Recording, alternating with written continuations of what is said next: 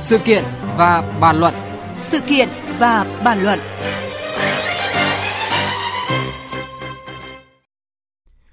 Thưa quý vị và các bạn, một xe tải siêu trường siêu trọng chở cây đa vượt tải, lái xe không có giấy phép, xe cũng không được kiểm định an toàn kỹ thuật, ngang nhiên đi từ Quảng Ngãi ra Hà Nội, tới địa phận Quảng Bình mới bị cảnh sát giao thông phát hiện và xử lý. Sự việc này khiến nhiều người liên tưởng tới vụ đoàn xe chở cây khủng vượt tải lọt qua trạm kiểm soát giao thông của 16 tỉnh, thành phố hồi cuối tháng 3 năm nay. Vụ việc được người dân ví von là con khủng long chui lọt lỗ kim.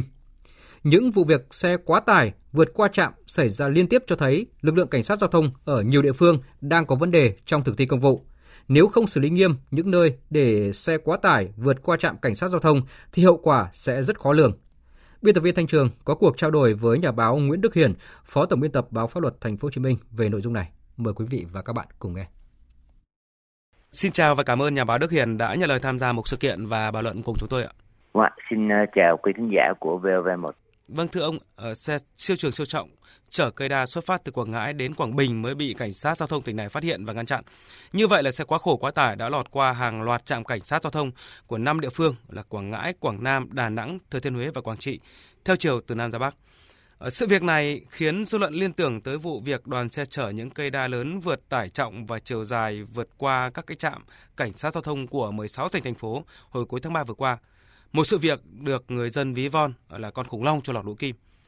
Những vụ việc này cho thấy công tác thực thi pháp luật của lực lượng cảnh sát giao thông ở nhiều địa phương đang có vấn đề gì thưa ông?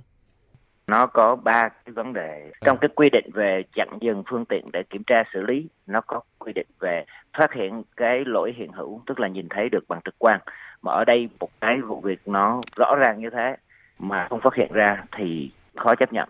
Thứ hai là cứ giả sử như là ở một tỉnh này và người ta không phát hiện ra cái việc xe siêu trường siêu trọng mà chở quá khổ quá tải như vậy. Nhưng mà liên tục 5 tỉnh thành thì các đội tuần tra đều không phát hiện ra thì cũng khó mà chấp nhận. Thứ ba, dư luận ấy lâu đã râm ran về cả vấn đề tiêu cực của lực lượng cảnh sát giao thông lẫn vấn đề ý thức chấp hành pháp luật của các doanh nghiệp vận tải, thì ở trong vụ này nó hội đủ cả hai yếu tố.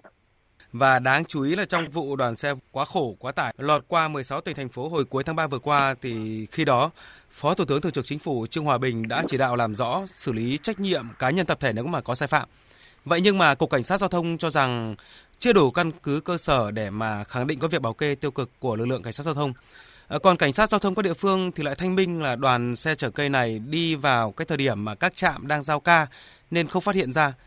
Không có tập thể cá nhân cảnh sát giao thông nào phải bị xử lý trong cái vụ việc đó. Và nay sự việc lại tái diễn tại 5 tỉnh vừa nêu. Thế ông có bình luận gì trước những cái lời giải thích như vừa rồi ạ? Tôi thấy rằng là điều đó là nó khó có thể thuyết phục được dư luận.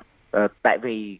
không thể cả nhiều tỉnh thành nơi cái đoàn xe mà chở cây đi ngang qua đều giao ca hoặc là đều không phát hiện thấy. Như vậy ở đây nếu không có tiêu cực bảo kê thì người ta cũng nghĩ rằng đã có sự cả nể. Và chúng ta thử hỏi rằng là nếu đoàn xe chở cái cây lọt qua 16 thành mà anh vừa nêu ấy, sau khi Phó Thủ tướng chỉ đạo là rõ mà vẫn không làm rõ được, nhưng mà giả sử như xe đó nó gây tai nạn, gây hậu quả nghiêm trọng, thì liệu những cảnh sát giao thông các địa phương có thể trả lời dư luận được rằng là không có tiêu cực, có thể trả lời không có việc bảo kê như đã trả lời công luận như vậy hay không? Tôi nghĩ rằng là thông thường các cái vụ việc nó thường chỉ bị bung bét và nó khi ở trong cái thế buộc phải xử lý, cho thấy rằng là cái việc tự chấn chỉnh của lực lượng cảnh sát giao thông là chưa tốt. Tình trạng này rõ ràng nếu mà cứ tái diễn thì rất khó đoán trước được những hậu quả mà có thể nó gây ra. Ông có cho rằng là để thể hiện sự nghiêm minh của pháp luật khi mà xe vượt quá khổ quá tải tới địa phương sau mới bị phát hiện thì rõ ràng các cái trạm cảnh sát giao thông ở địa phương trước đó nơi mà xe lọt qua phải chịu trách nhiệm và bị xử lý kỷ luật ngay lập tức thay vì cái giải thích và thanh minh như vậy không thưa ông? Tôi nghĩ điều đó là cần thiết. Tại vì thực ra thì trong các cái lĩnh vực khác khi người ta phát hiện lỗi nghiêm trọng ở một khâu thì người ta đều truy xuất để mà truy trách nhiệm cho những khâu trước đó để cái lỗi đó đi qua mà không phát hiện. Như vậy thì ở trong một cái ngành